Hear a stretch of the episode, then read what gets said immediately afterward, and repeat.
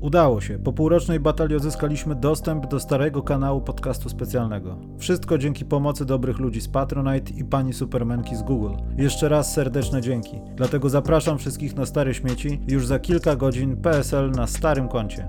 Nowi słuchacze, link do konta znajdziecie w opisie. Kanał zapasowy zostanie ukryty za jakiś czas, ale być może z niego skorzystamy w przyszłości.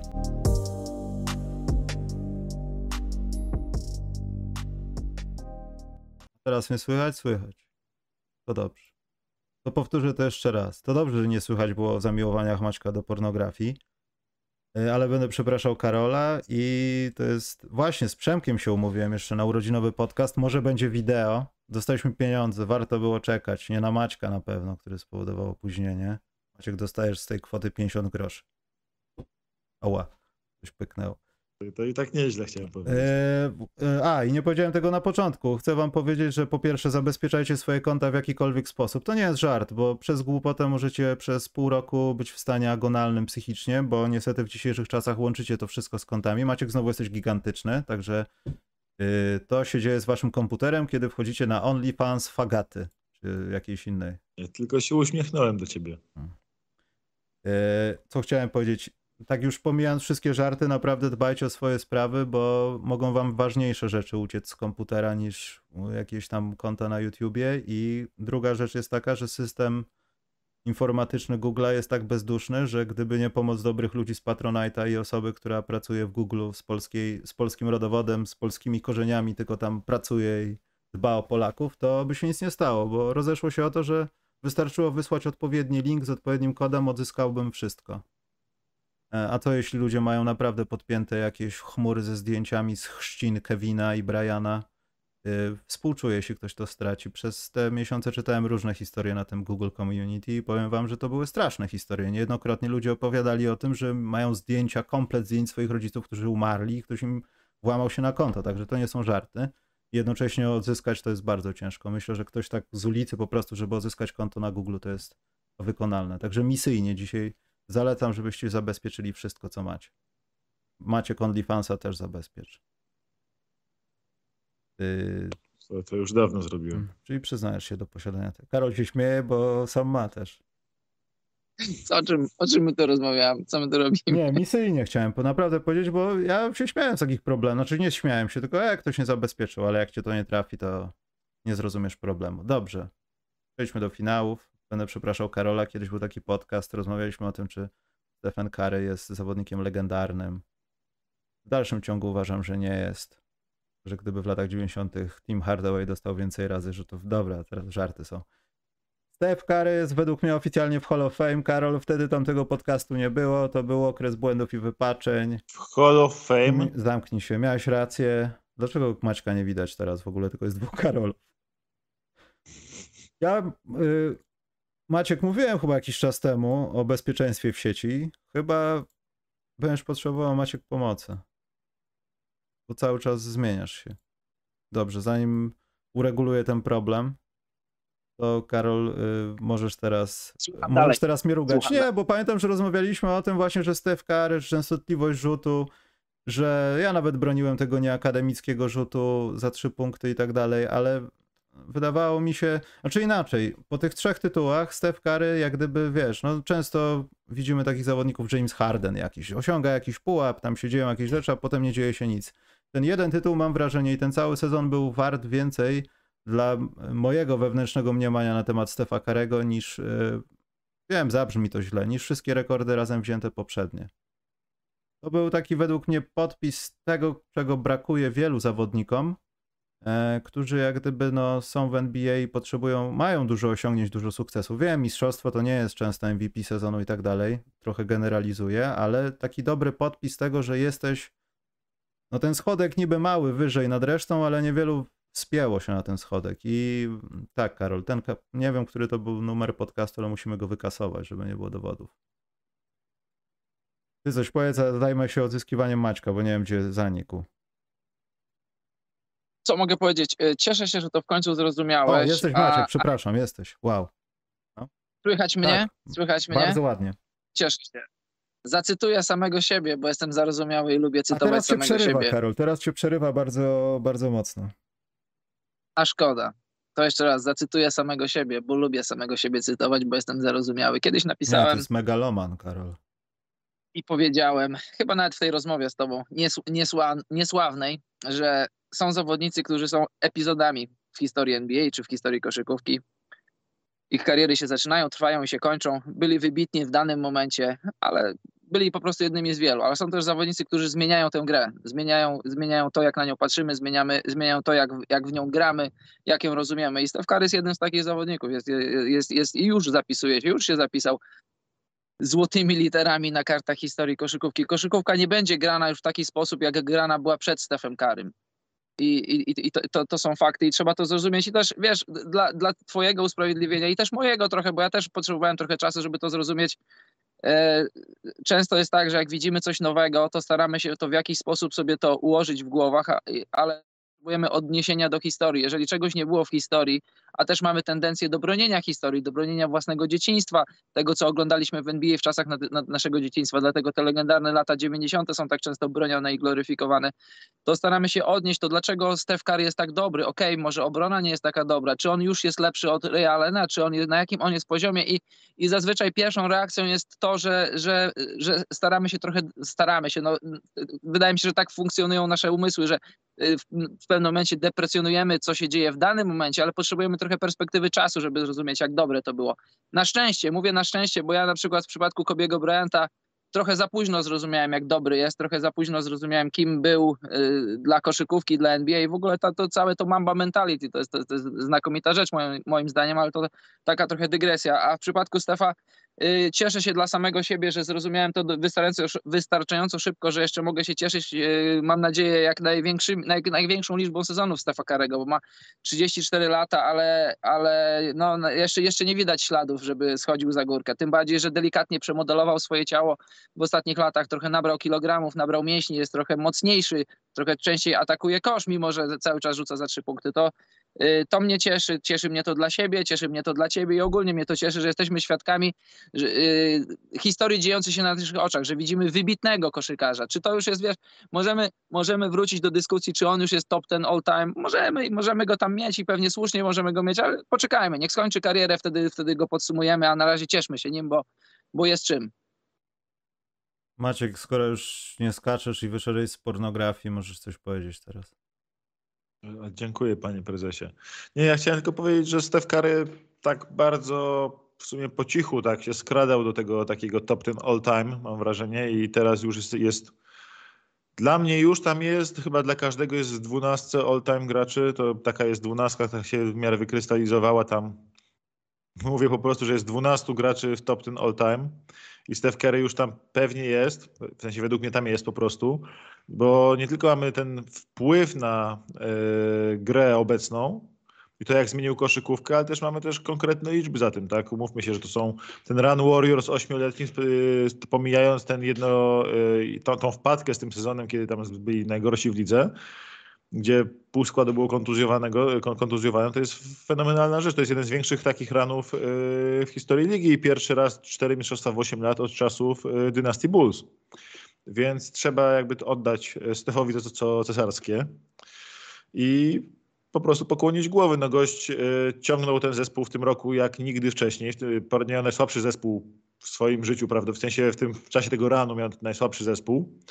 I stopniowo, stopniowo udało mu się e, ten zespół wciągnąć do finału. W finale przez pierwsze spotkania wydawało się, że grał właściwie sam. Pamiętajmy o tym, że Andrew Wiggins, który świetnie kończył finały, zaczął pierwsze trzy mecze finałów tak raczej rozczarowująco też, więc tam nie było jakby drugiej opcji. Pół Warriors rozczarowywało, a mimo dużego rozczarowania w składzie Warriors było 2-2 jak wracali do Golden State.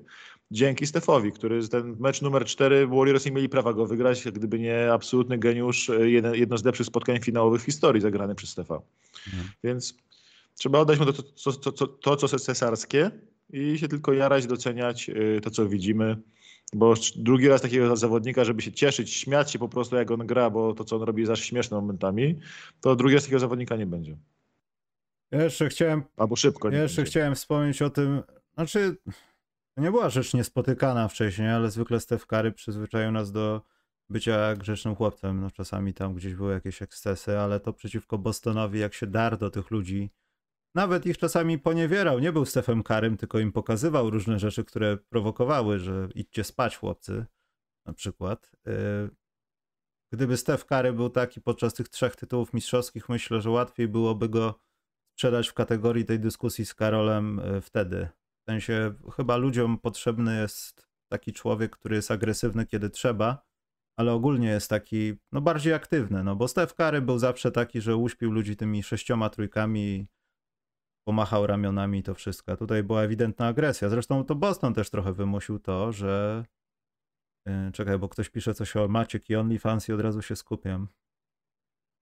Jeśli Maciek ma OnlyFans, to mój kolega prosi o link. O. Nie wiem, co masz Maciek tam u siebie na OnlyFans, ale już masz pieniądze jakieś.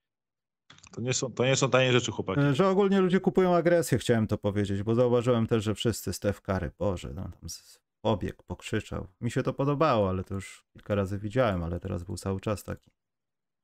Dobrze, czyli co? Warriors są urządzeni przez najbliższych 5 lat na obronę tytułu, bo są tak świetni młodzi i tak dalej. Warriors, Warriors mają rzecz, na którą y, moim zdaniem za mało się zwraca uwagę, bo mówi się, że, że oni zostali zbudowani, nie kupieni, co jest oczywiście prawdą, bo i Clay, i Steph, i Draymond są z draftu, Pool tak samo. Tylko trzeba zwrócić uwagę na jedną rzecz. Y, to mogło się wydarzyć tylko w Warriors, tylko w tak bogatym klubie, tylko w klubie, który ma pieniądze i generuje pieniądze, żeby wszystkich tych zawodników zatrzymać na maksymalnych lub prawie maksymalnych umowach. Mm. Zobaczcie na przykład takie Memphis, mają Moranta, który za chwilę dostanie Maxa, mają JJJ, który już ma quasi Maxa za niedługo będzie trzeba zapłacić komuś, komuś kolejnemu i nagle staną przed dylematem, kogo tradeować, bo nie mają pieniędzy. Memphis, znaczy nie mają pieniędzy. Teoretycznie mają, ale to by ich bardzo dużo kosztowało w małym Memphis. Warriors z racji tego, jak bogaci są, z jakiego, z jakiego klubu są, z jakiego miasta są, z jaką mają halę, jakie generują pieniądze, mogą, no, mogą, oni mogą być hybrydą takiej drużyny, która tak, może robić, może robić trady i brać na siebie duże kontrakty. Pamiętacie Kelly Ubre, symboliczna, symboliczna obecność Kelly'ego Ubre kosztowała Warriors jakieś tam 40 czy 50 milionów dolarów. Jego kontrakt tam 14 czy 15 plus podatek. Zapłacili, mieli kaprys, żeby mieć Kelly'ego Ubre do końca sezonu, nie, nie sprzedali go w trakcie trade deadline, mimo że nie grali o nic. Dlaczego? Bo ich na to stać. Więc trzeba zwrócić na to uwagę, że Warriors owszem, dobrze draftowali, zbudowali drużynę od początku do końca, ale też stać ich było na to, żeby taką drużynę zatrzymać i jak tak spojrzysz na, na, na przekrój ligi, to nie wiem, to może Nets by sobie na to pozwolili, może Clippers ewentualnie ewentualnie i nikt więcej.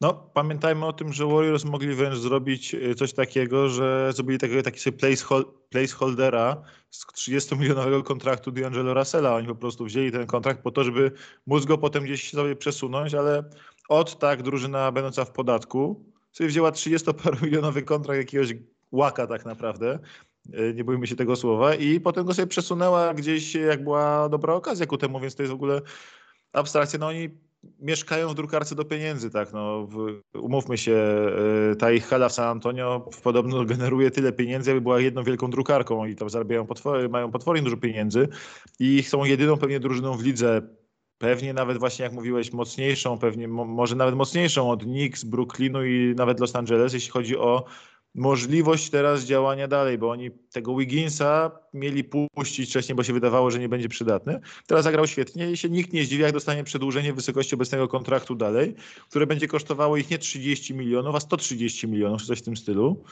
Bo rocznie będą po podatku płacili od tego, nie wiem, 80 czy 100 milionów, to nawet trudno policzyć. Tam są jakieś takie abstrakcyjne kwoty tego progresywnego podatku jeszcze u Repeatera. się w głowie nie mieści, więc e, oni mogą sobie pozwolić, są, lat, są lata świetlne przed ligą, bo A, fajnie budują ten skład, B, mogą sobie pozwolić na wszystko absolutnie. Każdy kaprys, tak jak mówiłeś, branie Kelly'ego Ubre, kiedy nie grali o nic i właściwie trzymanie go bez sensu kompletnie, ale po czemu nie?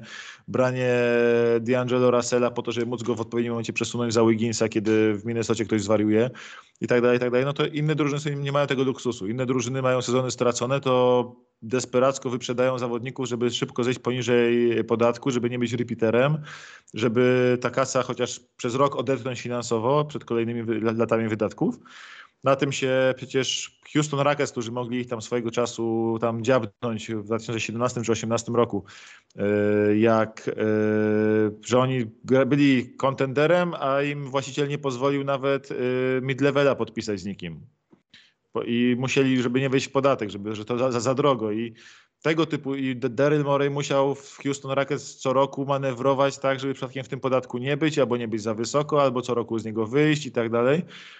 I inne drużyny się z tym mierzą, a Warriors grają w jakichś ze super bogatych klubów, Lakers, Knicks, y, Nets i pewnie oni, pewnie tam nikogo więcej nie ma tych takich y, powerhouses. I oni są chyba najbogaci z nich wszystkich teraz. To najbogaci z nich wszystkich i inne drużyny przerażało to, że zaraz tutaj kolejny młody wejdzie, zaraz będzie Jordan Poole wchodzący znowu w zasięg maksymalnego kontraktu, że zaraz wejdzie, że po nim będzie po roku będzie do przedłużenia Kuminga, że po nim i tak dalej, i tak dalej. A Warriors wszystko jedno, spoko. Niech nie wchodzi, zapłacimy. Wyciągniemy kolejne 100 milionów z kieszeni, zapłacimy i oni pewnie też nie są najmocniejszą przy okazji drużyną w lidze, jeśli tak patrząc czysto na skład, bo skończyli jako najmocniejsza, ale nieźle im się ułożyły te playoffy, trzeba to powiedzieć, i też wykorzystali swoje okno do maksimum, bo inne drużyny nie potrafiły wykorzystać tego. Tutaj Boston wykorzystał kontuzję Middletona i tam jakieś zawirowania w Nets, w Lakers czy gdziekolwiek indziej, a po prostu Warriors wykorzystywali do końca, dorwali Boston niedoświadczony w finale i zamęczony wykorzystali swoich na maksimum. To jest bardzo duża sztuka, żeby jak ma się szansę, to od razu ją złapać. Bo za rok, jak będą Nuggets y, z Marejem i może z Porterem Juniorem, jak będą Clippers z Kawajem i George'em, to wcale nie będzie takie proste. Ja myślę, że Warriors nie będą faworytem obuków na koniec. Chyba nawet już nie są faworytem obuków na kolejny sezon, ale Faj, bardzo doceniam, doceniam to, że udało mi się to wykorzystać. No i oby trzymali się zdrowiu jak najdłużej, bo ten skład nie jest najmłodszy, najmłodszy ten trzon ich jakby i fajnie byłoby ich zobaczyć w tym składzie za rok na przykład na, na tym zachodzie, gdzie będzie takie wielka rzeźnia właśnie, że będą Clippers najmocniejsi, Denver najmo, najmocniejsi, Memphis o rok starsi, może z dodatkowym jeszcze skrzydłowym jakimś, e, Phoenix Suns być może jeszcze swoim ostatnim tańcem, i Warriors właśnie w pełnym, zdrowym składzie. Bardzo chciałbym zobaczyć takie playoffy na zachodzie, gdzie oni wszyscy będą zdrowi, się po prostu będą tłukli maczugami po głowach. Hmm. A w takim kładzie co na wschodzie? No bo serce moje krwawi, miałem być konsekwentny, ale już gdzieś od drugiej rundy playoffów chciałem stawiać na Warriors. Bardziej.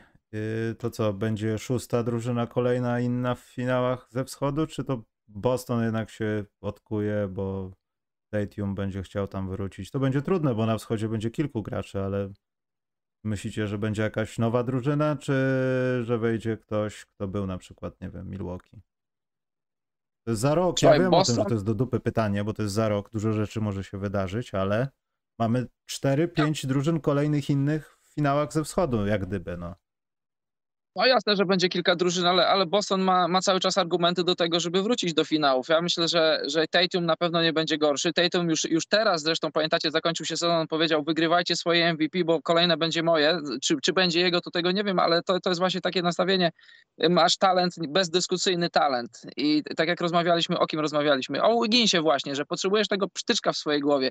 Fizycznie masz wszystko. Jeśli chodzi o talent, masz wszystko, ale potrzebujesz tego mindsetu, żeby, żeby wchodzić na boisko z przekonaniem, że będziesz dominował jeżeli, jeżeli Tatum to ma, jeżeli ten psztyczek został uruchomiony, to, to, to jak najbardziej może być w konwersacji o MVP, może nawet to MVP wygrać, więc Boston ma trochę pieniędzy do wydania, może nie jakoś super dużo, ale ma, oni mają jakiś tam wyjątek w wysokości chyba 14 czy 15 milionów to jest tak, potrzebujesz trochę wzmocnić ławkę, potrzebujesz, no właśnie ciężko powiedzieć, kogo potrzebujesz, jakiegoś takiego może zdobywającego punkty weterana z ławki, to łatwo powiedzieć, ciężko zlokalizować takiego kogoś, ale dla mnie jak najbardziej Boston jest, jest w, w ścisłym gronie faworytów do tytułu. Masz y, drugorocznego coacha Imeo Doka, który zrobił fantastyczną pracę, ale też trochę błędów popełnił w finale, trochę zabrakło mu doświadczenia y, przeciwko Kerowi dla mnie jak, naj, jak najbardziej Boston faworytem do, do wygrania wschodu. No nigdy nie wiadomo, wiesz, nigdy nie możesz nie przekreślać Miami, bo, bo Patriots zawsze ma jakiegoś tam asy w rękach, zawsze może zrobić jakiś trade, pamiętacie, y, nie,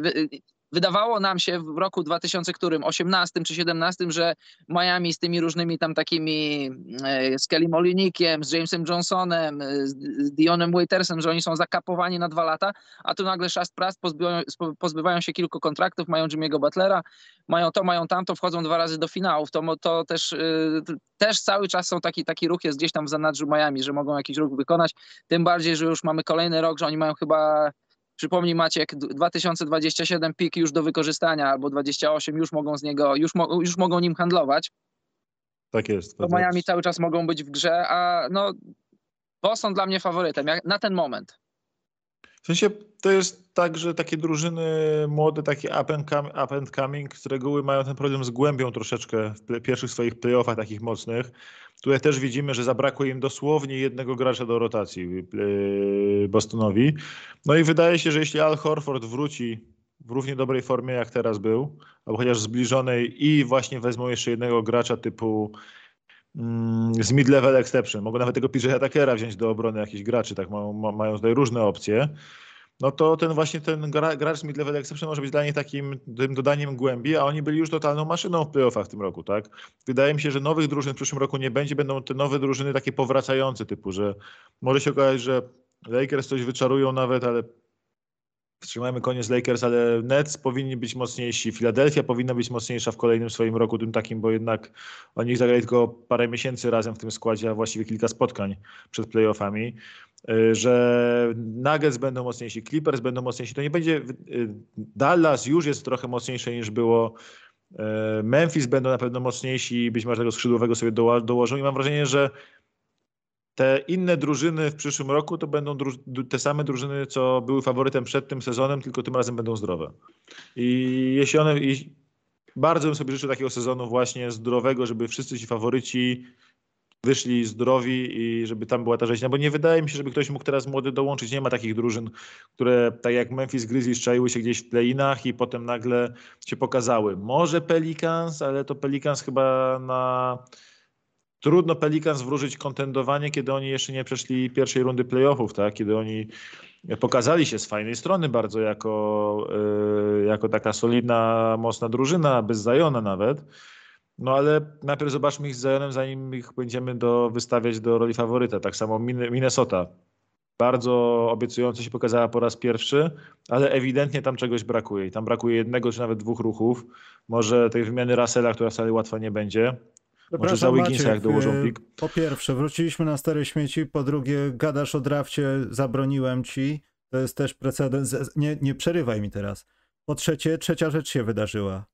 Tak, nie mogłem tego Maciek słuchać, co mówisz. Zacząłem klikać twoje wideo. Pierwszy raz od kiedy jesteś tutaj, nie masz opóźnienia chyba, jak mówisz. Nie ruszasz jak w chińskich filmach karate z tym angielskim dubbingiem. Musiałem to powiedzieć, przepraszam. To jest sukces, Maciek. Musisz się cieszyć. Dziękuję, ale nie mówię o drafcie. A, widzisz, to tak mocno cię nie że... słuchałem. To dobrze, odciąłem się kompletnie. Nie, ale to, to nawet nie ty. ktoś napisał, słuchajcie, chyba z tym wygrałem, bo to faktycznie było komiczne, że Maciek, w zasadzie tylko Maciek, ja nie wiem, Maciek ma komputer jakiś zepsuty, wszystko Maciek. Ale naprawiłem, przepraszam.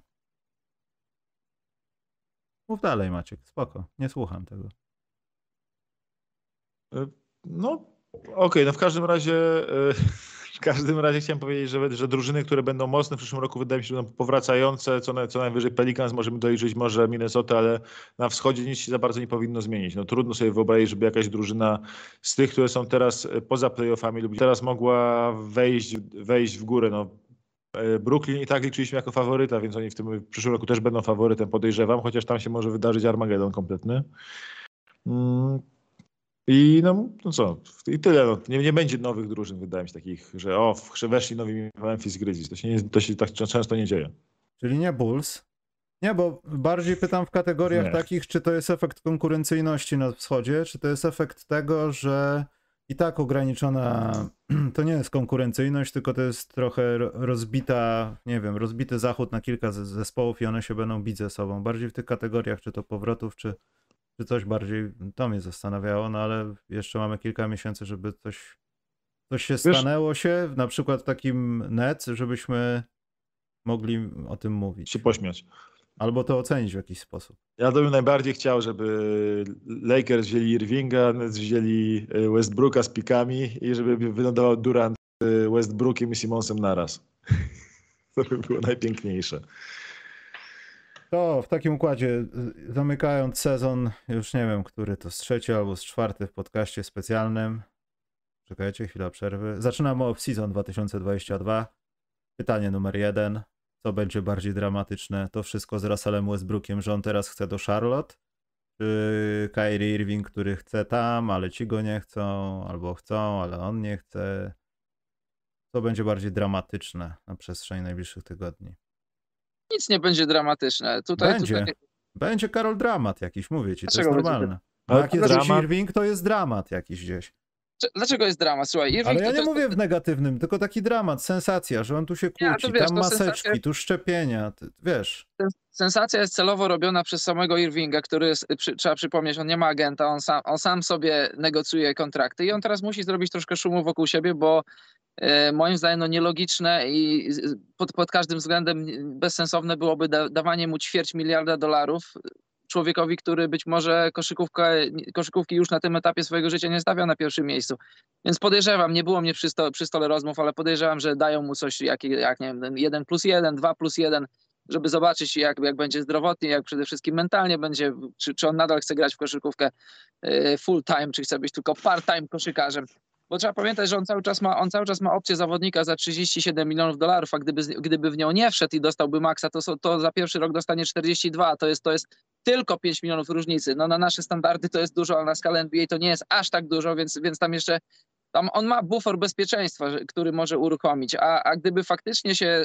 I też pamiętajmy, dlaczego, z jakiego powodu oni tam są super kumplują się, skumpluje się z KD i, i, nie uwierzę, dopóki nie zobaczę, jak ten, jak ten duet zostanie rozerwany. Nie twierdzę, że KD pójdzie i stanie okoniem e, Seanowi Marksowi i powie, jak nie podpisujesz Kariego, to ja też odchodzę i wymagam, e, domagam się trade'u. Nie wydaje dopóki tego nie zobaczę. Wydaje mi się, że Kairi zostanie na mocy nie maksa, nie, nie, nie pieniędzy na ćwierć miliarda dolarów, tylko na coś takiego właśnie 1 plus 1, albo może wejdzie w opcję, żeby żeby nie wiem co zrobić, ale jest jeszcze kilka scenariuszy, w których Kyrie Irving zostaje na Brooklynie i moim zdaniem te scenariusze są najbardziej prawdopodobne niż scenariusze, w których, w których on w jakiś tam sposób odchodzi do jakiejś innej drużyny, bo, bo nie tak to miało wyglądać, a w co jak co, to, to, to w przyjaźń między KD a Kyrie, a Kyrie wierzę. Wierzę mocno. Ja Irvingowi nie wierzę w ogóle w nic już. Mi się wydaje, że będzie drama na zasadzie takiej, że będzie grożenie, dużo będzie grożenia takiego, że słuchajcie, jak mi nie przedłużycie, to ja nie wezmę, jak to ja odejdę albo, nie, albo wejdę w opcję i tak dalej, i tak dalej, ale na koniec zostaną na swoim, zostanie Kyrie na swoim miejscu. E, tu jest wiadomo, że ja się nie dziwię Nez, że oni teraz mają poważne wątpliwości czy, wątpliwości, czy chcą mu dawać e, pięcioletniego maksa, a pewnie tego Kyrie oczekuje wtedy teraz. Mm, I no, to, to jest jakby ciekawe, ale ta podobna sytuacja będzie się działa z Hardenem w Filadelfii, tak? który nagle e, też jest bez agenta i też negocjuje nagle z, mm, z Filadelfią i też, która nie będzie zbyt e, skłonna dawać mu pięcioletniego maksa.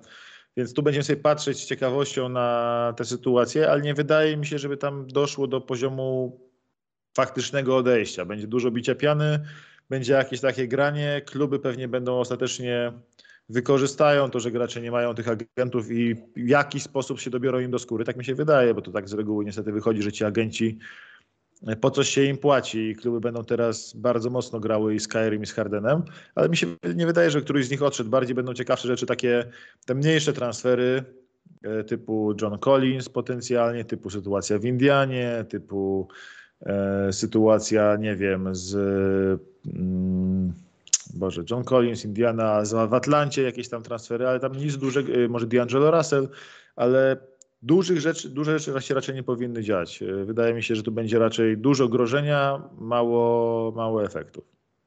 Ale w zasadzie już chyba się stała duża rzecz, taka w skali mikro z tym Christianem Woodem. Duża? Niby, znaczy duża, no Christian Wood to jest, wiesz, no to, to nie jest, nie wiem do kogo nawet porównać żeby było in plus, no ale mimo wszystko to już coś się dzieje. To jest, to jest jakiś taki ruch, a nie trzy siatki chipsów, cola i wszystkie piki od Oklahoma albo do Oklahomy, bo oni tego mają dużo tam. To już dzieją się jakieś takie małe rzeczy, ale może dojść do tego, że bardziej ludzie będą się emocjonować tym, co stanie się z Bronsonem, niż tym, co stanie się nawet w tym połączeniu Westbrook-Irving, bo po prostu nawet kluby będą bardziej zainteresowane graczem, który jest na wznoszącej, sprawia mniej kłopotów, mniej zapłacimy, będzie więcej szumu. Myślę, że tutaj będą jakieś ciekawsze sensacje właśnie niż, niż z Irvingami. No. Wiesz co, wydaje mi się, że Dallas pokazało teraz, że z tego Bransona, biorąc tego Wooda, jakby pokazało, że Bransona zamierzają po prostu przedłużyć no matter what. I mam wrażenie, hmm. że tu się skończy tak, jak było kiedyś z Fredem Van w Toronto, że było dużo bicia piany, że tutaj potencjalny, duży wolny agent może odejść.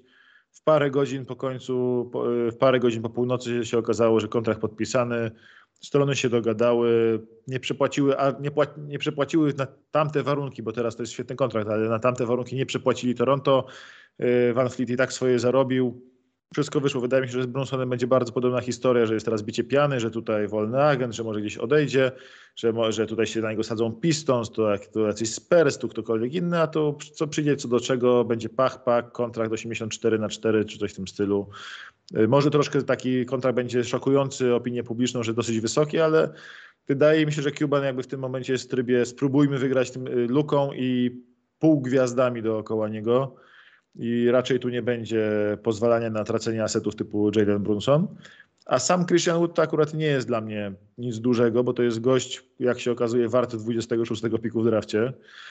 Y, bo on charakterologicznie, on jest o ile bardzo utalentowany w ataku, to on się strasznie nie klei charakterologicznie z szatniami NBA. To jest już kolejny klub NBA, który go puszcza bez żalu. Tak? To jest e, bez żalu puścili go kiedyś e, Milwaukee Bucks, bez żalu puścili go Pelicans, bez żalu puścili go Pistons, bez żalu puścili go teraz Houston Rockets, więc nie wszystkie drużyny, które mogły nie pasować do niego aspiracjami, które wbił sobie w głowę, że chce Ale... grać u zwycięzców. Te wszystkie drużyny, no jakby wtedy nie były za dobre, albo nie wykorzystywały go, bo on nie był wtedy jakiś Ale on na przykład się obraził na Houston Rockets ze wszystkich drużyn, gdzie mogło dawać każdy rzut możliwy, że oddaje za mało rzutów, że inni mają zbyt dużą rolę. I mecz po taki, i mecz po swoich wypowiedziach właśnie o tym, że ma za małą rolę w Houston Rockets, ze wszystkich klubów świata, gdzie był główną gwiazdą, w pierwszej połowie oddał zero rzutów, zrobił zero zbiórek, zero asyst i po prostu stał poza grą.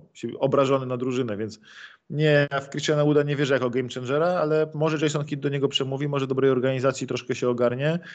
Yy, fajnie by było, bo trudno sobie wyobrazić, żeby Dallas mógł coś więcej zrobić. Więc mam nadzieję, że Wood się ogarnie i ten Luka dostanie to wsparcie od niego. Wood i tak, i tak, jakby nie patrzeć, jest troszkę nadwyżką nad Dwightem Powellem i Maxim Kleberem się wydaje, ale to nie jest jakiś game changer dla mnie. A propos game changerów, tylko chciałem powiedzieć, że y, Zach Lowe powiedział dzisiaj w podcaście, że John Collins to jest najbardziej y, typowany kandydat do transferu w całej lidze na ten moment. I jeśli miałby stawiać swoje pieniądze na zawodnika, który zostanie przesunięty w noc draftu, to będzie właśnie John Collins. To na to pan Grzybek. Pan, pan, Grzybek, pan Grzybek zgadza się z Maćkiem, że, że, że Christian Woods to jest dużo hałasu o nic. Zwróćcie uwagę, to co wymieniłeś, te drużyny, w których on grał. Dopóki nie zobaczę zawodnika grającego zwycięską koszykówkę, to, to, to nie uwierzę w te pompowane liczby w tankujących Detroit i w tankujących Rockets. Y, dla mnie teraz patrzenie na Dallas to jest patrzenie na drużynę, która chce zdobyć tytuł i teraz patrzysz na y, finały, które teraz się zakończyły. Warriors Boston i masz Dallas. Czy, czy Christian Wood jest jakimkolwiek game changerem, czy jakimkolwiek zawodnikiem, który wnosi, wnosi do, do, do tej... On by nie mógł grać. Moim zdaniem nie, nie wnosi nic i wiecie dlaczego? Ja bym nawet powiedział, że, że nawet nie jest nadwyżką w tym momencie nad Powellem, bo trzeba zwrócić uwagę, że on jest w roku kontraktowym i on czy on chce wygrywać, to ja nie wiem. Mówi, że tak, ale, ale uwierzę jak zobaczę. Prędzej uwierzę w to, że chciałby jeszcze jeden kontrakt, ile on ma lat? 28, 29, jeszcze spieniężyć swoją karierę i jeszcze zarobić pieniądze w roku kontraktowym. U boku Luki y, będzie miał pick and roll, będzie miał lobby, ale czy on, czy, bo jeszcze raz, nadal trzeba patrzeć na drużynę y, potencjału y, finału konferencji, bo w, bo w niej zagrali. Czy oni robią krok dalej z Christianem Woodem na środku? Śmiem twierdzić, że nie, ale może się mylę. No, to jest taki tani ale swing. Ale poczekajcie, nie, bo teraz to jest taki tani swing. Ale zaraz, teraz już poszło, że Christian Wood, on będzie tam z Doncicem. Nie, bardziej to jest dobry ruch taki, że tak, zgadzam się z tym, że najpierw musiałbym to zobaczyć, że Wood robi te rzeczy w Dallas, kiedy nie wiem, w pierwszej rundzie trzeba wygrać mecz numer 6 i on stoi w rogu i dzielnie rzuca 5 trójek, do czego jest pewnie zdolny. Bardziej mi chodzi o to, że to jest taka trochę nadwyżka wśród tych zawodników, być może, nie z pewnością, którzy staną na rogu i będą lepszym Hardawayem po prostu będą lepszym, znacznie lepszym bulokiem. Może nie będą bronić, ale będzie rzucał za trzy punkty. Jest dosyć długi. Tacy zawodnicy mają mimo wszystko łatwiej, lepiej się zbierają. Ale... Wood to pokazuje. Więc wydaje mi się, że to może być in plus, ale to nie jest wiadomo coś takiego, co teraz, o, to ja idę pod dres Dallas, bo oni zdobywają tytuł. To... Nie, Dobra, posłuchaj, bardziej chodzi mi o to, że tak jak e, powiedział Karol, ja na przykład Łuda nie widzę w tych finałach na boisku. Według mnie on by w ogóle nie grał na bo nie, nie byłby w stanie się utrzymać na boisku w tych finałach, ponieważ drużyny go atakowały w każdej akcji. To jest fałszywy obrońca na zasadzie Hassana Whiteside'a, że zrobi parę bloków, parę przechwytów, się wydaje, że jest dobrym obrońcą, a tak naprawdę on straci pozycję defensywną, żeby te przechwyty zrobić, straci pozycję defensywną, żeby zrobić te bloki i on będzie po prostu e, dziurą w obronie. On by autentycznie, gdyby on był w Golden State Warriors na przykład, to Kevin, Kevin Looney by grał nad nim, jakby by, grał przed nim w rotacji zespołu. I Bielica by grał przed nim w rotacji zespołu, bo gracz, który może być atakowany w obronie, zwłaszcza wysoki gracz, praktycznie w playoffach nie ma szans się utrzymać na boisku. I to jest właśnie ten problem, że Kevin Looney może być gościem, który pomoże łatwiej przejść dalej przez sezon, sezon zasadniczy, ale może być z nim dużo większy problem w playoffach. I yy, w sensie Christian Wood. I z nim ja tego nie do końca widzę, żeby on tam był, nie wiem, wejdzie, wejdzie Dallas do finału konferencji, e, tak jak sobie tutaj patrzyliśmy, ale weszli do finału konferencji przeciwko Golden State Warriors, gdyby on był na boisku, to by Steph Curry miał go w każdym pick and rollu. I, i by mu no. ścinał za plecami co chwilę Draymond Green. Gość by po prostu nie, nie wiedział, co się dzieje przy tym ruchu piłki. Dobra, dobra. Wszyscy się śmiali z Jordana Pula. Gdzie jest teraz? Ja muszę to zobaczyć, zanim będę tak się wypowiadał. Niedowiarkowie. Nie, no w sensie może go Kit nauczy, ale dla mnie to nie jest żaden game changer ten transfer. To jest bardzo tani swing dla Dallas. Mogą spróbować. 26 y, pik w tym, w tym roku w drafcie to jest bardzo nieduża wartość. Y, to jest gracz na ławkę, na koniec ławki, jak dobrze, w sensie, który będzie grał po 5 minut na mecz, jak dobrze pójdzie, po 10 minut na mecz, ale nic znaczącego, więc oni sobie spokojnie mogli ten pik oddać i pewnie będzie sporo takich wymian kontenderów za te ostatnie piki y, w tym roku w pierwszej rundzie. Nie mówimy o drafcie, ale y, generalnie sprawdzą go i pewnie jak się nie sprawdzi, to będą go gdzieś przesuwali znowu na trade deadline, a jeśli się okaże, że do niego przemówili, warto zaryzykować. Mówię, cenę zapłacili żadną kompletnie za niego, więc to się okazało, to, co, cena 26 pigi i jakieś tam goście z pogranicza rotacji. No to o, Maciek, y, Maciek, Maciek, ukradłeś mi linijkę, bo właśnie chciałem powiedzieć, że 21 czerwca stawiam tezę, że Christian Wood nie dokończy sezonu w Dallas. Jeszcze bandą hejterów, tyle wam powiem. Nie doceniacie prawdziwego artyzmu. Dobrze, prawdziwy dramat to jest taki, panie Grzybek i panie rosnący ekran, że dlaczego Kenny Atkinson jednak uciekł, uciekł z Charlotte, bo y, stwierdził, że chce zdobyć następne mistrzostwo, czy w Charlotte jest coś, przed czym też byśmy uciekli. Słuchaj, dla mnie, sorry, jeśli mogę zacząć, bo dla mnie to jest super interesująca sytuacja. E, na przestrzeni, nie wiem, mojego, nie wiem, czy całego mojego interesowania się koszykówką, czy na przestrzeni, kiedy trochę o niej więcej wiem i więcej czytam, e, czy była kiedyś sytuacja taka, że, że, e, że trener, który jest asystentem u innego trenera, ma na stole kontrakt, bo tam był już doniesienie, że ma czteroletni kontrakt i on tego kontraktu nie bierze, żeby wrócić do Golden State. I zastanawiam się tak, Michael Jordan powiedział, dał mu coś takiego, nie chodzi mi o kontrakt, tylko jakieś takie rzeczy, że on pomyślał, nie, to nie dla mnie, że pewnie będzie miał nad sobą decyzje, które nie będą od niego zależały i jeśli go wypieprzą po dwóch latach, to wszystko będzie na niego, a nie na Jordana i na GM-a innych zawodników, czy przypadkiem czy przypadkiem nie trzeba patrzeć na tę sprawę ze strony Golden State? Czy przypadkiem e, Steve Kerr po tylu latach, po tylu finałach, po tylu mistrzostwach, po poważnej operacji kręgosłupa nie powiedział, słuchaj Kenny, zostań u nas, mnie za dwa lata już tutaj nie będzie, ty sobie przejmiesz, ty jesteś pierwszym moim asystentem, przejmujesz robotę, mamy pieniądze, mamy środki, mamy wszystko, przyjdziesz na prawie że gotowe i, i będziesz kontynuował moje dzieło. Zastanawiam się, która strona bardziej tutaj jest bliższa prawdy, ale super interesujący temat, bo nie pamiętam sytuacji, w której asystent trenera ma na stole czteroletni kontrakt, bo były już takie doniesienia i on wraca do macierzystego klubu do roli asystenta. Wiesz co? Tu masz jakby... Poczekajcie, poczekajcie. Jedną wypiskę pamiętam. E, Billy Donovan, który chyba wtedy miał podpisać, nie chcę skłamać, z Oklahoma? Nie, nie, nie z Oklahoma. Nie, z jakimś klubem miał podpisać, ale jednak dostał pieniądze na stole. Nie wiem, czy to nie było też jakieś Orlando czy coś, ale on postanowił wrócić na swoją uczelnię i tam już był praktycznie Ale z uczelnią to jest co innego, bo z uczelnią to jest tak, że po prostu uczelnia jeszcze potem przebijała, to on był trenerem Ja głównym. rozumiem, ale to był deal podpisany z klubem NBA, wiesz. No. Ale na uczelni była. Sorry, ale trenerzy ci najlepsi na w NCAA zarabiają więcej niż trenerzy w NBA. Ja to wszystko rozumiem, mówię tylko o wypisce z takiego czegoś, że składasz podpis i nagle cię nie ma z no, bliżej niewyjaśnionych no, przyczyn. Jeszcze się nie zdążył podpisać, ale dostał, bo go, bo go przelicytowali. Tutaj jest asyst, to, jest, to jest tylko asystent, który może być trenerem. On na pewno nie ma więcej kasy No raczej, są, mówimy o Warriors, raczej nie ma więcej kasy w Warriors niż Charlotte, ale teraz się będzie spekulowało bardzo dużo o stanie zdrowia Steve'a Kera, w jakim on jest stanie tak naprawdę, czy jego plecy pozwalają mu trenować, czy on na przykład bo jest takim gościem, który powiedzmy podchodzi dosyć emocjonalnie do tematów poza koszykarskich i takich życiowych, życiowych ogólnie, więc możliwe, że on na przykład stwierdzi, dobra, chcę być z rodziną, dobra, chcę sobie odpocząć, zarobiłem sobie tyle kasy przez całe swoje życie, że kończę ten kontrakt jadę odpoczywać, może będę komentatorem, ekspertem w jakimś tam, on tak zaczął swoją przecież tą karierę w, w managementach, że był fantastycznym, fantastycznym ekspertem w telewizji był. I może chcieć taką łatwą, przyjemną karierę sobie porobić bez stresu, być Jeffem Van Gandym, który czasem pan kogoś pokrzyczy, czasem będzie robił JJ Redika, czyli Keeping It Real, takie klasyczne w telewizji. Może po prostu to wolę ci robić w przyszłości, sobie odpocząć.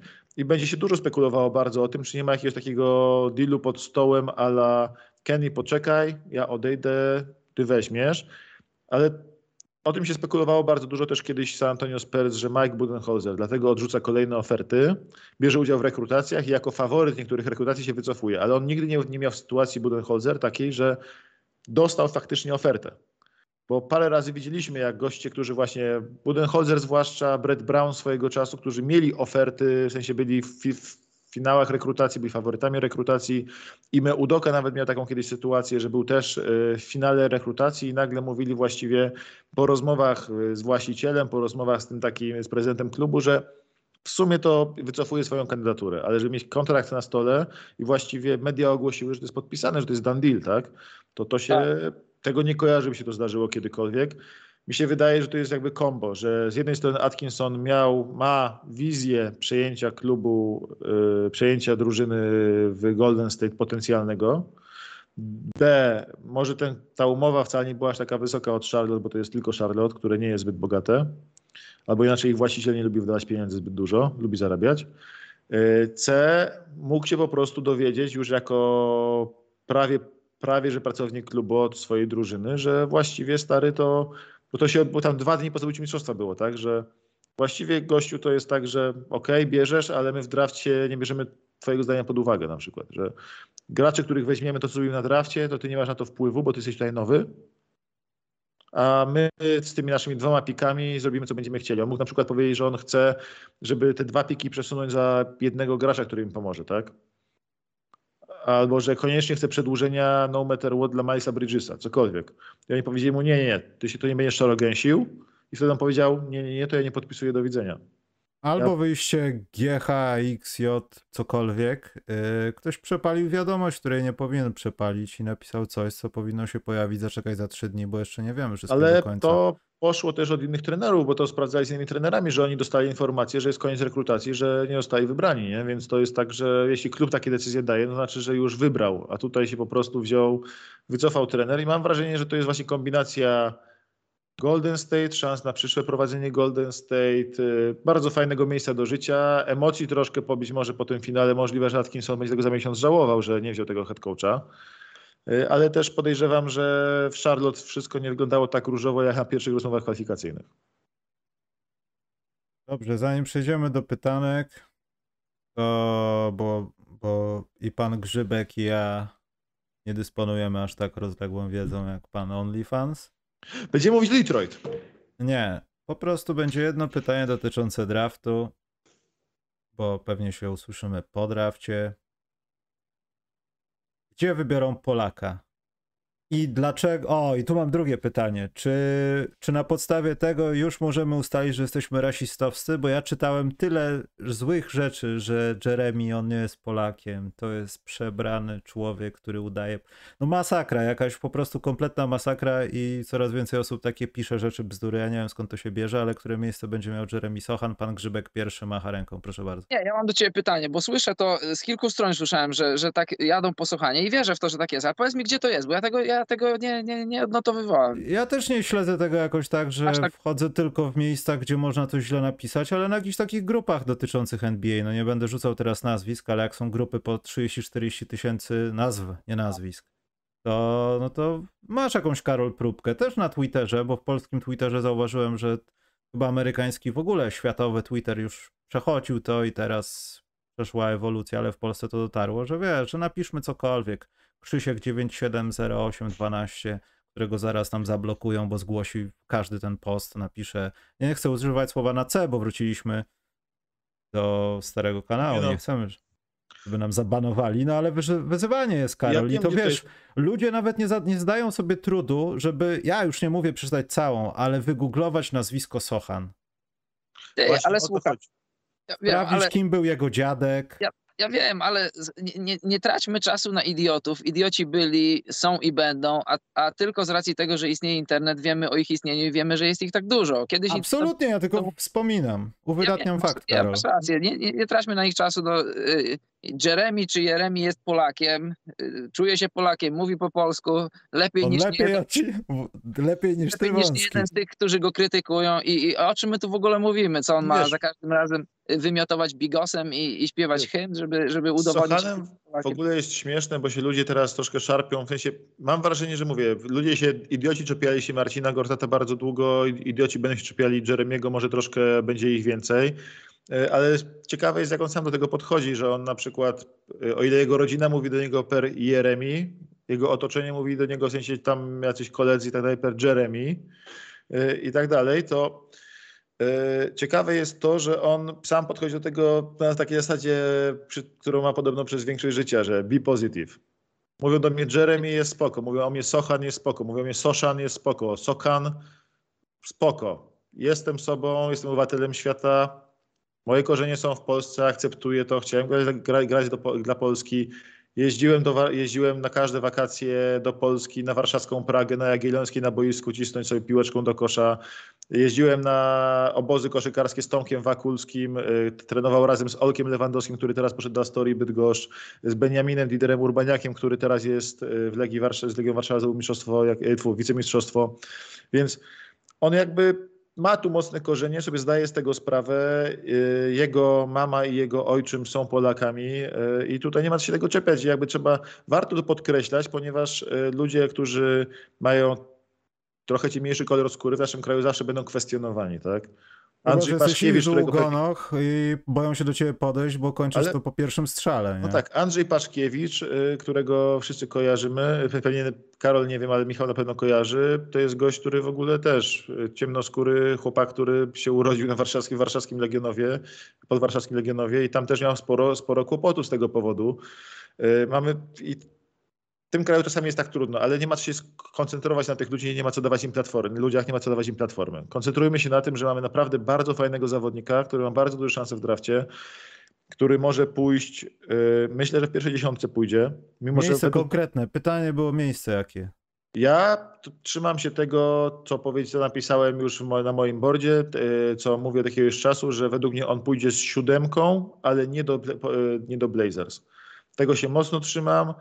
E, uważam, że drużyny, że które go najbardziej, w sensie. drużyny, które go najbardziej chcą, to są drużyny, które są poza top ten.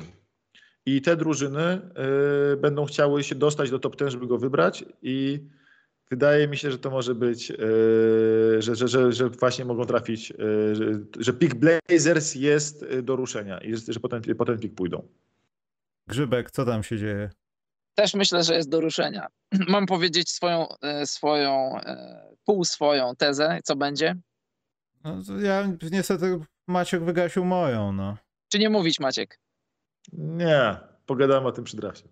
Myślę, że myślę, że będzie taka szatnia, w której e, jeden brytyjski akcent może się zamienić na drugi brytyjski akcent. Szkoda dać, szkoda dać. To się zgadzamy. Czyli miejsce? A to, to jest właśnie e, ten. Trzeba łączyć kropeczki. No to Karol miejsce daj, rzuć po prostu. No siódme, myślę, że z siódemką, że siódemka, że wybiorą go wstępnie, wstępnie Blazers, ale w Blazers nie będzie grał. No to wyczerpaliśmy temat, bo wszyscy mamy tą samą opinię na, na ten temat. Tam jedna ciekawa tylko rzecz, ja też stawiam tą siódemkę, ale jestem, jest ciekawa rzecz, ponieważ yy, wydaje się, że po NBA krążą plotki dotyczące tego, że parę drużyn po tą siódemkę idzie. Jestem bardzo ciekaw, czy ktoś nie będzie na tyle zdeterminowany, żeby go pozyskać, żeby na przykład zapukać troszkę wyżej. do, do Indiany albo Sacramento, bo to są kolejne dwa piki, które są do ruszenia po tym drafcie. To jest bardzo ciekawe w ogóle, że y, mam wrażenie, że tak po cichutku Jeremy jest tym gościem, który y, jest Patrykiem Williamsem tego draftu, że idzie w górę mocno i potem na drafcie wszyscy będą mówić wow, on poszedł tak i drużyny się zastanawiają, jak wysoko wejść do góry. Ale mówię, też stawiam, też stawiam tą siódemkę, nie do Blazers, mówię to od dłuższego czasu, trzymam się tego bardzo mocno.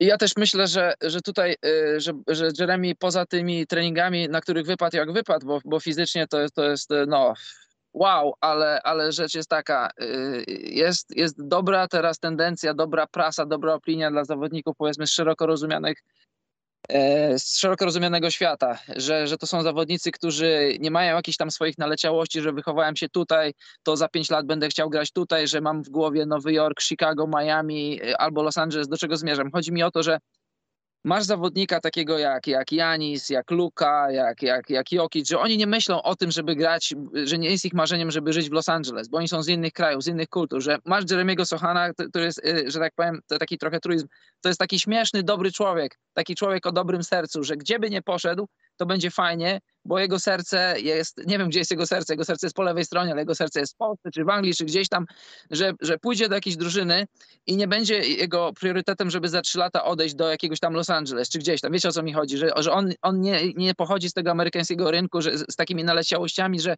y, w Milwaukee nie da się żyć, tylko trzeba grać, żyć w Miami no, Los Angeles. Na każdy workout jeździ, on nie wybiera sobie miejsc, gdzie tak, wybiera tak, workout. Tak, tak. Na każdy, tam go zaproszą, tam jedzie na workout, yy, w ogóle z nim a propos jego podejściem jest fajna rzecz, to jest taka rzecz z artykułu, który jutro wrzucam o nim takiego dość sporego.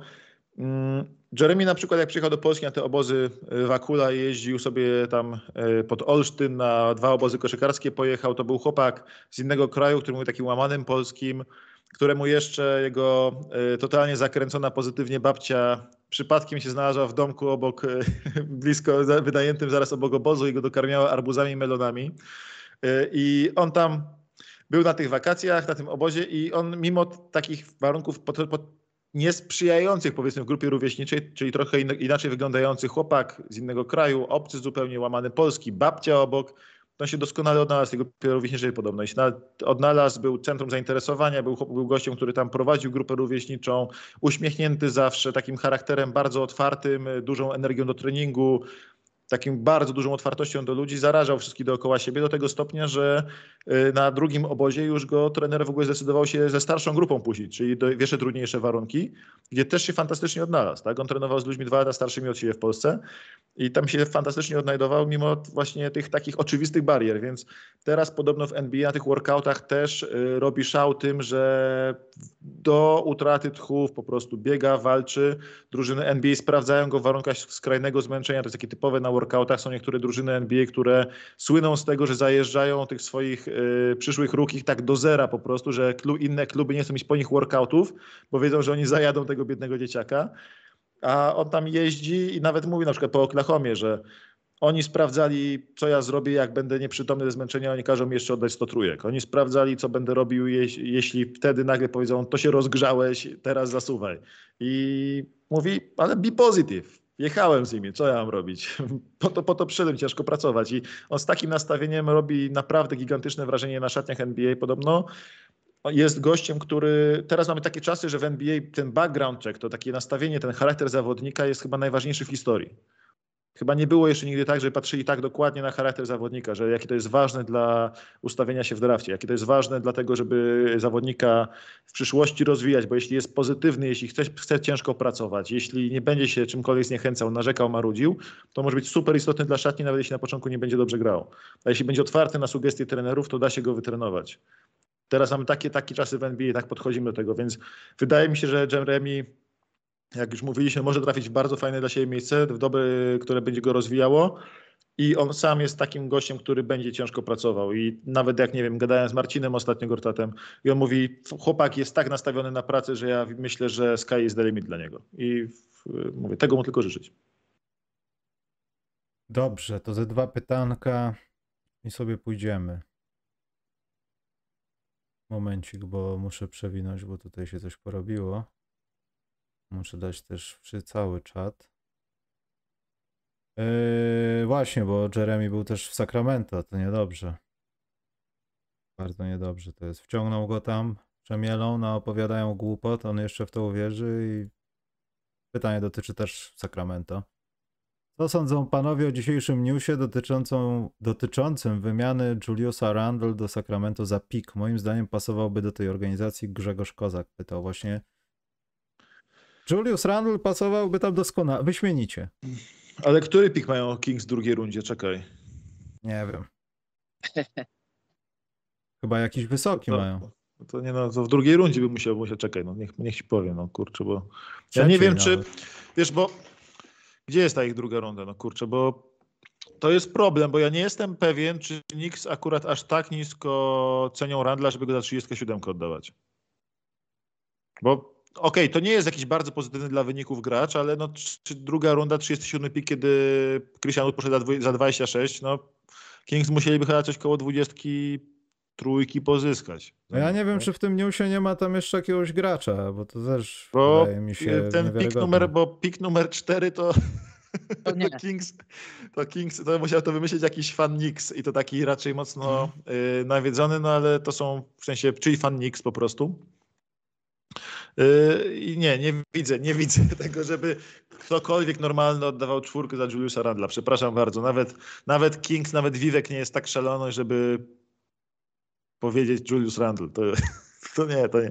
War Roomie nie powie, nawet Wilek nie powie Julius Randle. Nie, nie, nie, nie, nie widzę tego. Przepraszam. On nie jest nikim Stauskasem, sorry.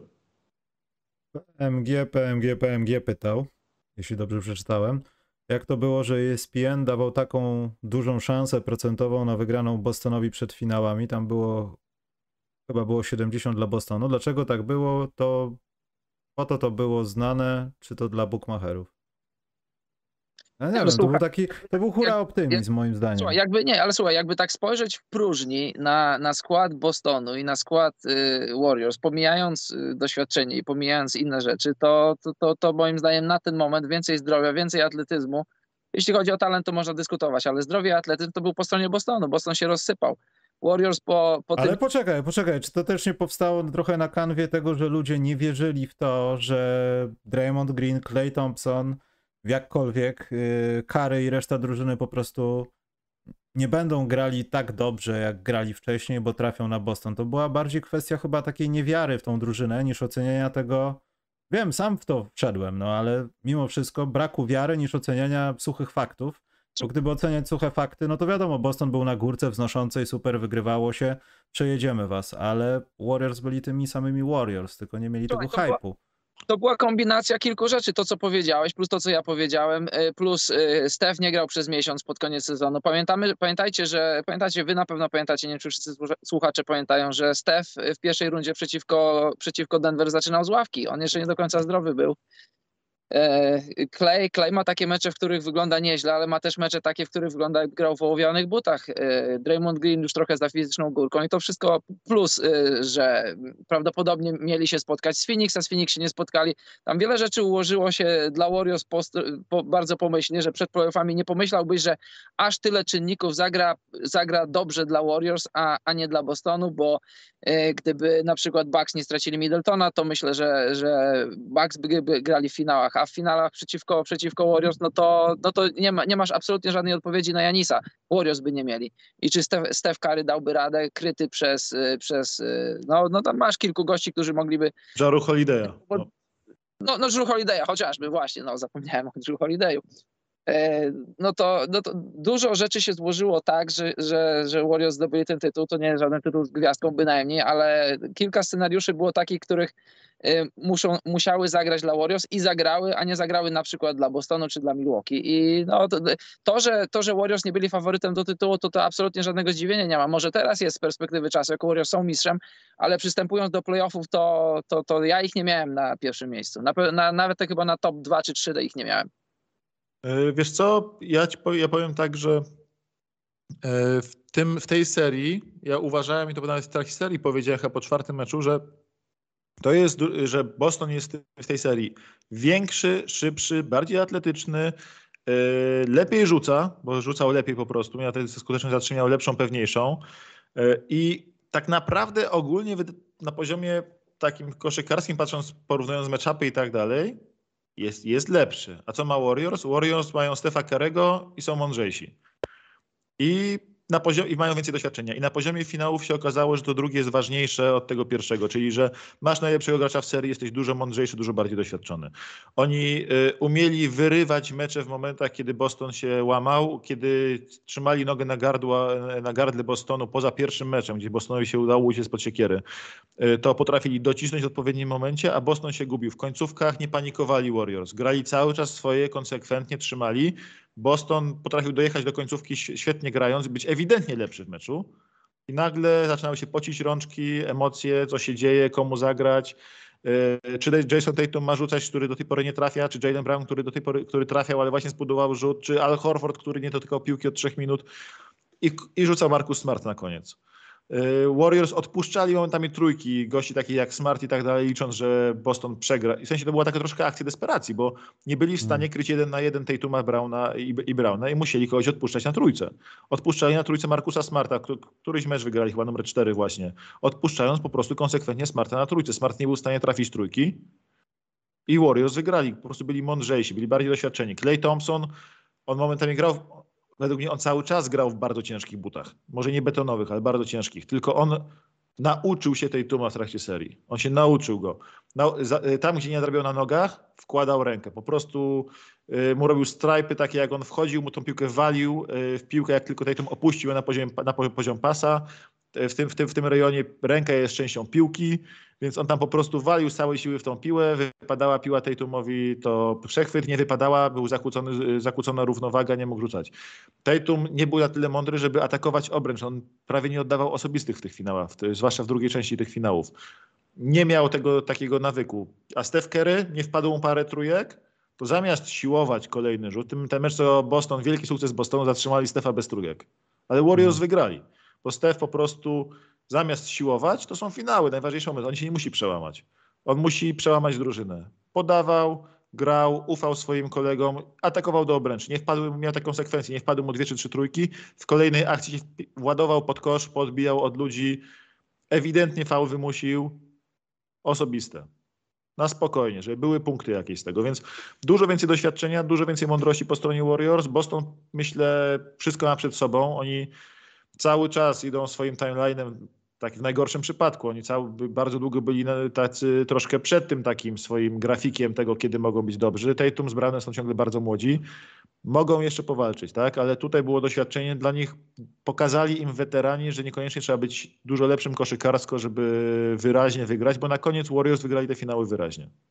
Na koniec wygrali te finały wyraźnie. Y, ta seria mogła się skończyć nawet 4-1. Y, wykorzystywali swoje szanse i wydaje mi się, że to mówię. Boston był faworytem, dla mnie był, jak kibicowałem Warriors Stefowi Keremu, chciałem, żeby wygrał, więc obstawiłem tak troszkę po sercu, nawet te 4-1 zakładając właśnie, że Warriors po prostu u siebie wygrają dwa razy, a w Bostonie tylko raz przegrają, y, ale y, tak zdroworozsądkowo to Boston mógł być faworytem tych finałów, bo meczapowo wyglądali lepiej, mieli siódemkę graczy, która wyglądała lepiej od siódemki najlepszych graczy Warriors i no, nie dziwię się, że bookmacherzy, że był Boston faworytem bookmacherów w pewnym momencie nawet. Dobrze, w międzyczasie pojawiło się jedno pytanie.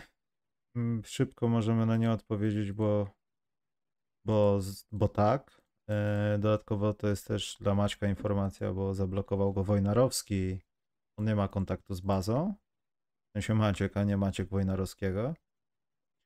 Czy Malcolm Brogdon będzie pasował do Wizards? Woj ESPN mówił, że jest bardzo mocno zainteresowane nim DC. Pewnie Wizards Pewnie Wizards, pewnie dziesiąty wybór oddadzą, czy Wizards powinno sięgnąć po innego PG. Nie, myślę, że teraz Wizards mają w głowie jeden problem, który nazywa się Bradley Bill, który trzy lata temu śmiał się z Karola, że nie chce być szczery i tak dalej. Z Otto Porterem robili z siebie gwiazdy rocka czy tam rapu, wyglądali jak handlarze narkotyków i wszystko co najgorsze. A gdzie tymczasem... Teraz, a gdzie ja jestem? Znaczy Otto Porter nie, no to wiesz, udajemy, że nie widzieliśmy, ładne okulary Otto, tylko że on nam się nic nie robił, śmiał się no, tylko. Mistrzowskie doświadczenie. Ale Okulary. Wiggins tego doświadczenia nie miał i nie wie, że się świętuje w ciemnych okularach wychodząc z y, tematu Brogdona, to wszystko jedno, kim są zainteresowani. Wizards mają na razie to na głowie i to jest chyba mottum operandi wszystkiego, co jest z Wizards związane. Bill trzyma jej garści. Wizards są tak słabi, że ktokolwiek, kto jest lepszy niż przeciętny do nich pasuje. To jest A śmiał się wtedy, śmiał się wtedy i czy... Proszę, proszę, proszę. Dokładnie, a teraz... Wiesz, jedna jest taka rzecz, że jeśli, y, że jeśli w tym drafcie dziesiątka zostanie oddana za Malcolma Brogdona, to który jest średniego zdrowia i średniego kontraktu, to będzie najlepiej świadczyło o tym, że ten draft nie jest najlepszy. Mm. Po prostu, bo nie oddaje się dziesiątki w drafcie za gracza tego poziomu. Dziesiątka w drafcie w zeszłym roku by poszła za dwóch Malcolmów Brogdonów, ich mamy i dzieci. W sensie po prostu za dużo, dużo więcej, du- dużo, więcej, dużo większa wartość. Jeśli tutaj rzeczywiście pójdzie tego typu deal, to jest bardzo możliwe, bo Wizards szukają czegoś, ale no to nie jest ta wartość piku normalnie. To nie jest ta wartość piku. Nie oddajesz za lekko washed gracza, który jeszcze jest y, średniego zdrowia. Brogdon też nie jest taki młody, ile ma? Ze 30 lat? Tak, on właśnie 30 lat już będzie miał. Albo już ma, albo niedługo będzie miał. I, nie, i kończy mu się kontrakt. To, to są, to są, to są Tak, więc jeśli to ma 20, tak, 30 lat w tym roku kończy. Więc jeśli mówię, ja nie wyobrażam, żeby ktoś oddał dziesiątkę za niego w drafcie i jeśli to pójdzie, to tylko najlepiej, będzie świadczyło najlepiej o tym, jak drużyny NBA nisko wyceniają tą klasę draftu. Mam No nadzieję, pamiętasz, że Malcolm Brogdon był najlepszym debiutantem w NBA? Jedynka super, miał wtedy, miał, czacie. wtedy, miał wtedy 25 lat. To. Brogdon. No ja wiem, że miał. Myślałem, Był że... starszy, był starszy, był, był starszy po prostu od swojego trenera prawie, że jako Ale to był skandal. To był skandal. Dobrze, Tak, bo to- widzę, że- pan Grzybek już podmarza tam na obczyźnie. Jak jest z temperaturą, panie Grzybek? zimno, zimno jest u nas. Dlatego będziemy kończyć to. Ten podcast piękny. Czyli co? Powtórzmy. Odzyskaliśmy kanał. Spóźniliśmy się jak zwykle. Tradycyjnie Wideo, wideo było na kanale po raz pierwszy od 6 lat. Dostosowałem opóźnienie, nie słuchając Maćka, kiedy on mówił. Nie zgadliśmy tytułu mistrzowskiego. No, moim zdaniem to wszystko się udało. Bardzo dobrze. Ja chciałem jeszcze... jak nie zgadliśmy, typowaliśmy Warriors. Jak tośmy typowaliśmy Warriors, jak ja mówiłem Boston cały czas. To jak No ty tośmy. cały czas, ale, ale w, w Ale finałowej, eksperci serii, mówili Warriors. finałowej serii typowaliśmy Warriors. Ja Być się, może. Być może. Nie lubię kłamać, ale może tak. Może gdzieś znajdziemy klip, w którym mówiłem, że jestem za Warriors, ale jestem konsekwentny z typem. Tak mogło być. mogło, Wspomniałem sobie teraz. tak łatwo przychodzi ci kłamstwo. No, jeszcze... A. A, o Britney Griner mieliśmy pogadać, ale to nie teraz. I mamy jeszcze, i mamy jeszcze oczywiście, masz, masz na stole propozycję czwartkową, ale Nie, Maciek, tylko live wchodzi w grę. Bo ty no to live gadał od jak- 20. Live o 20 mówimy. Przecież draft jest o zapowiadamy drugiej w nocy. Draft jest druga w nocy. Ale live o 20 albo 19 zapowiadamy draft. Proszę bardzo, Michał. To nie ma sensu. Nie ma emocji żadnych, bo chciałem zobaczyć, jak polska flaga podwiewa. Podwiewa. Tylko chciałem na szybko powiedzieć. Zasłania i zalewa ulicę Ameryki z powodu wyboru naszego Polaka. Tak powiedziałem to. Kogo typowaliście przed sezonem? Warriors, Mateusz. Oczywiście, Karol powiedział teraz. Wszyscy Warriors typowaliśmy, jesteśmy Wszyscy. ekspertami. Ja w ogóle typuję Warriors od 2015 roku. Ja przed sezonem typowałem finał Lakers Nets. A ja przed założeniem NBA już kibicowałem. Mądrego zawsze dobrze posłuchać. Tuż przed rozpoczęciem pierwszego sezonu w 47 wiedziałem, że to będą Warriors. Ale czad, że zdobyli tytuł jako pierwsi i teraz z 75. rocznicy. To jest Mistrzostwo Świata. Dobrze, Przypadek? chodźmy stąd. Wątpię. Przypadek? Nie sądzę. Powiedz lepiej, Karol, gdzie są bluzy w grzybki i możemy iść. Tak? Ale To poważnie. są ja... Poważnie pytam, ale to są jakieś takie do znalezienia na landach, czy to są takie grzybki, że jest to podgrzybek, jest taka- kozak, Taka maślak, jest kurka? bluza pochodzi y, z firmy, która się nazywa Dedicated. To jest taka szwedzka firma. Ona jest bardzo ekologiczna. To jest bawełna, przy której nie pracowali niewolnicy. Nie, to jest ekologiczna bawełna i w ogóle. A że lubię takie, takie różne, takie, takie właśnie, no, Kolorowe. kolorowe, Ładne. takie związane z naturą motywy. Mam, mam, mam też tylko koszulkę z sową, mogę pokazać. Znaczy nie mogę pokazać, Jeśli dzieci... ktoś nie wie, to jak Karol przychodzi do programu, to pokazuje stylistce cztery różne koszule, e, każda w innych sześciu kolorach i żeby tam wybierała, w czym ma się ubrać, więc tak, więc zdra- zdradzam tajemnicę warsztatu. Tutaj Karol jest, kolory lubi. Chciałem powiedzieć pewno, pewne Dlatego mieszka w określenie. Szwecji, nie w Polsce. Zdanie, które chyba w internecie jest odbierane inaczej, w sensie pokaż sowę, Karol, ale Dobra, wiem, Co to znaczy? przeciągamy. Nie wiem, co to jeszcze znaczy, powiedz są mi, godziny pisania, dwie godziny grania w kosza, więc teraz muszę jechać, bo już się spóźniłem. Jak mieszkałem w. Polsce, to takiego zwrotu nie było, to coś nowego. Pusta rzecz, Maciek lansujący się w programie, teraz już się wszystko udało, możemy kończyć. Trzymajcie Jaki się. lansujący? Na kosza idę. No właśnie mówię, lansujący się. A jak? E, historii tej bluzy i tak byś nie zrozumiał, To dokładnie. jest promocja, promocja zdrowego trybu życia. Kiedy Karol, Karol, nagra Karol promuje grzybki, ja promuję koszykówkę, promujemy zdrowy tryb życia. Tak jest. Tak, jasne. Dobra, panowie, naprawdę kończę, bo mnie dostałem właśnie SMS-a, gdzie jestem, a jestem 15 minut od hali. To powiedz do widzenia. Yy, Buziaczki. Do widzenia wszystkim, trzymajcie się, do usłyszenia, mam nadzieję niedługo. Stary kanał działa, subskrybujcie, wciskajcie, klikajcie, kupcie sobie bluzę z grzybkiem. Do widzenia. Czołem. Dobra. No, cześć.